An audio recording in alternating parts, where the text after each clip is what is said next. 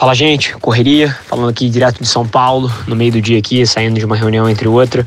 Mas estou gravando essa intro especial para vocês, porque esse áudio que vocês estão prestes a ouvir, essa experiência que vocês vão passar, ele é um discurso meu já um pouco antigo, deve ter mais ou menos uns um, dois anos que eu gravei, mas ele não poderia ser mais atual. A gente chegando próximo à virada do ano, 2020 chegando aí, eu sei que vários de vocês têm dezenas de sonhos no fundo da cachola que vocês querem tirar do chão, e eu sei que que tem muita coisa que prende vocês de dar o primeiro passo. O nome desse áudio é Carta Branca, porque é a minha carta branca para tentar te liberar para em 2020 fazer acontecer e construir a vida dos seus sonhos. Então, senta aí e aproveita. Tem um assunto que tem dominado tudo e eu acho que é o resumo de tudo que eu aprendi nessa jornada com vocês. E eu tô fascinado. Eu acho que toda vez que eu entro em contato com alguém, que eu tenho a oportunidade de dialogar profundamente com ela e eu entendo os medos dela, o meu objetivo durante aquela comunicação toda é dar carta branca para ela, ir lá e fazer o que ela tá com medo de fazer. É dar permissão para ela sufocar todos os medos e as desculpas que vocês se dão para não estar tá fazendo o que gostaria, para não estar tá fazendo aquilo que faz o seu olho brilhar, o seu coração vibrar.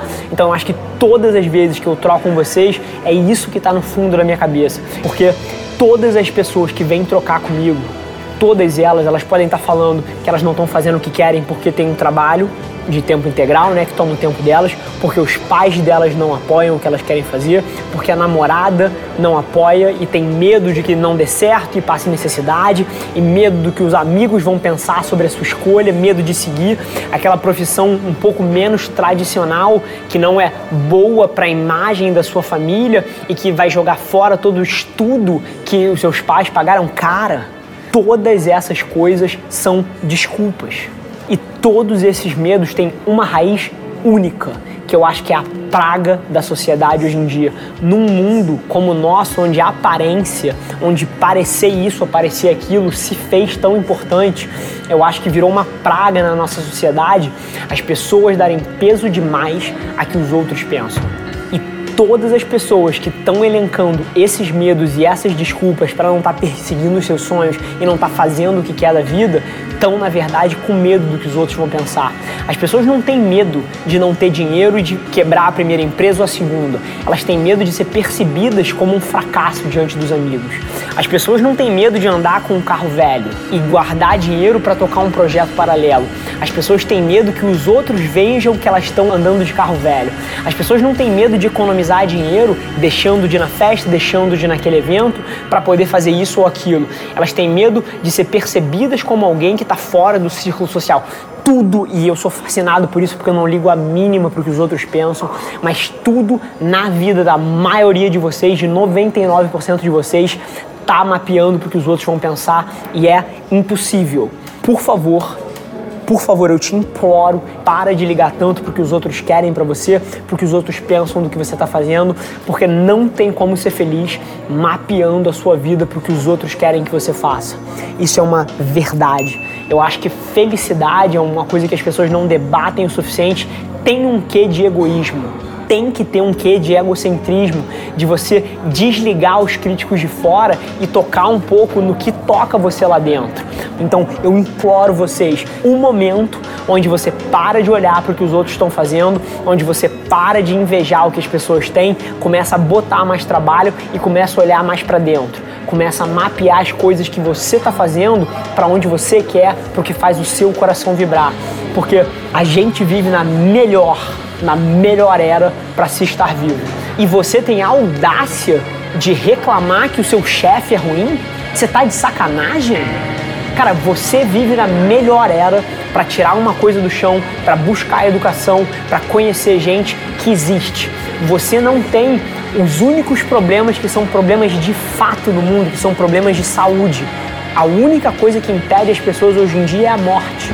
Então, que a maioria das pessoas precisa é de um pouco de perspectiva e entender que essa é a melhor era para estar vivo, é a melhor época para fazer dos seus sonhos uma realidade, para viver as vidas nos seus termos. E tudo que você elencar a partir disso, ah, mais o meu pai era um alcoólatra, mais eu perdi o meu pai quando eu era pequeno, mais eu não tive o mesmo estudo que você, Rafa. Toda vez que você começa uma sentença e bota mais vírgula, de alguma coisa, você vai perder esse jogo. Porque o mundo não liga para a situação de onde você veio. O mercado não liga a mínima se você nasceu num gueto e você não teve a oportunidade de ler tantos livros quanto alguém.